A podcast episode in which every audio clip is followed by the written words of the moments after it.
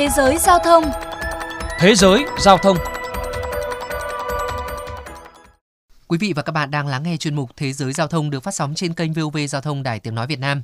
Các bạn thính giả thân mến, trong các chuyên mục trước đây, Thế giới giao thông đã đề cập đến xu hướng phát triển và sử dụng xe ô tô điện trên toàn cầu. Tuy nhiên để phát triển thì cần đến nhiều yếu tố, trong đó có việc hạ tầng và khả năng cung ứng điện của khu vực cần đáp ứng đủ cho các trạm sạc. Vậy việc gì sẽ xảy ra khi khu vực đó xảy ra tình trạng thiếu điện? Đó sẽ chính là tình cảnh mà bang Texas đang phải trải qua. Chi tiết mời quý thính giả cùng lắng nghe ngay sau đây. Lưới điện của bang Texas, Mỹ đã gần như sụp đổ vào mùa hè năm 2019 khi nhu cầu sử dụng điện tăng đột biến trước đợt nắng nóng lên tới 43 độ C.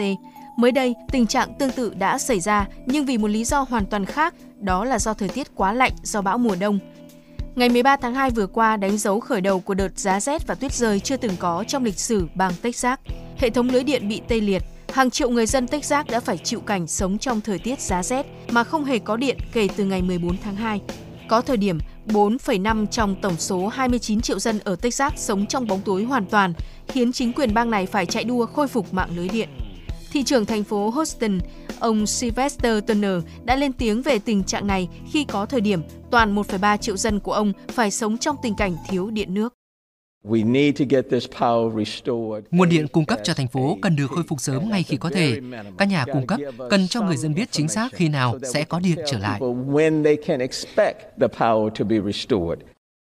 Tình trạng thiếu điện đi kèm với nhu cầu cao dẫn đến việc giá điện leo thang một cách chóng mặt. Theo đài NBC, đã có thời điểm giá điện tại bang Texas lên tới 9.000 đô la Mỹ mỗi 1 MWh, tương đương với 9 đô la Mỹ, tức khoảng 207.000 đồng Việt Nam mỗi 1 kWh, gấp khoảng 50 lần so với giá điện trong giờ cao điểm tại Việt Nam. Điều này khiến những cá nhân hộ gia đình đang sử dụng ô tô điện phải chịu ảnh hưởng lớn khi chi phí sạc đầy một chiếc xe tăng lên đột biến. Đơn cử với xe Nissan Leaf có bộ pin 40 kWh, chủ xe sẽ mất 360 đô la, tương đương khoảng 8 triệu đồng Việt Nam để sạc đầy. Tương tự, chủ xe sẽ mất 900 đô la, tương đương gần 21 triệu đồng Việt Nam để sạc đầy bình pin 100 kWh của xe điện Tesla. Tình trạng này đã khiến nhiều người lên tiếng chỉ trích cho rằng xe điện là một phần nguyên nhân dẫn tới tình trạng thiếu điện như hiện nay. Theo các chuyên gia, nguyên nhân chính dẫn tới tình trạng như hiện nay nằm ở cách tổ chức hệ thống cung cấp điện, bởi Texas là một bang khá khác biệt so với phần còn lại của nước Mỹ. Hệ thống mạng lưới điện của bang gần như khép kín, trong khi các bang còn lại sở hữu mạng lưới điện chung.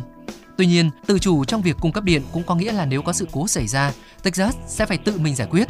Do bang này phụ thuộc vào nhiều nguồn cung cấp điện, bao gồm điện gió, điện than, điện hạt nhân và điện cung cấp bằng khí đốt. Các nguồn này đều phải bất lực trước bão tuyết khi mà các nhà máy tua bin gió đều phải ngừng hoạt động. Dino Granudi, phóng viên chuyên về mảng năng lượng và chính sách môi trường của tờ The Washington Post đã chia sẻ như sau. Thông thường nếu một bang gặp phải vấn đề về sản xuất năng lượng, họ có thể mượn tạm năng lượng từ các khu vực lân cận để đáp ứng đủ nhu cầu sử dụng. Tuy nhiên, Texas lại gần như hoạt động độc lập, chỉ có một vài kết nối nhỏ, không đủ để bù đắp. Hạ tầng ở đây khá cũ kỹ, được xây lên để đối phó với những đợt nắng nóng, chứ không phải những đợt bão tuyết như hiện tại. Hạ tầng không phải là câu chuyện riêng của bang Texas. Học giả Jonathan Human thuộc Trung tâm Nghiên cứu Chiến lược và Quốc tế có trụ sở tại Mỹ nhận định cơ sở hạ tầng cũ nát đã trở thành mối đe dọa an ninh quốc gia đối với Mỹ. Việc tái thiết cơ sở hạ tầng đã được nhắc đến từ lâu và là cam kết tranh cử của nhiều chính trị gia, song việc thực hiện lại là một chuyện khác. Trong khi nhiều nước đang phát triển nhìn về Mỹ với sự ngưỡng mộ vì hạ tầng hiện đại, chỉ có người Mỹ mới thấm thía câu ở trong chăn mới biết chăn có giận. Vậy nếu như xe điện phát triển mạnh mẽ trong tương lai, liệu hạ tầng giao thông ở quốc gia này có theo kịp?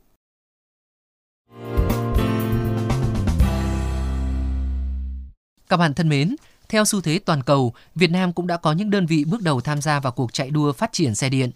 Tuy nhiên, chúng ta vẫn đang phải giải quyết rất nhiều những vấn đề về hạ tầng giao thông hiện tại, chứ chưa nói tới việc nâng cấp bổ sung để phục vụ cho các phương tiện giao thông chạy điện. Câu chuyện về phát triển hạ tầng phục vụ cho các loại phương tiện mới như là trạm sạc ô tô điện hiện vẫn chưa có lời đáp. Nếu không thể phát triển hạ tầng tương xứng, sẽ rất khó để ô tô điện có thể hoạt động hiệu quả tại Việt Nam. Chuyên mục Thế giới giao thông hôm nay xin được khép lại. Hẹn gặp lại quý thính giả trong những chuyên mục tiếp theo.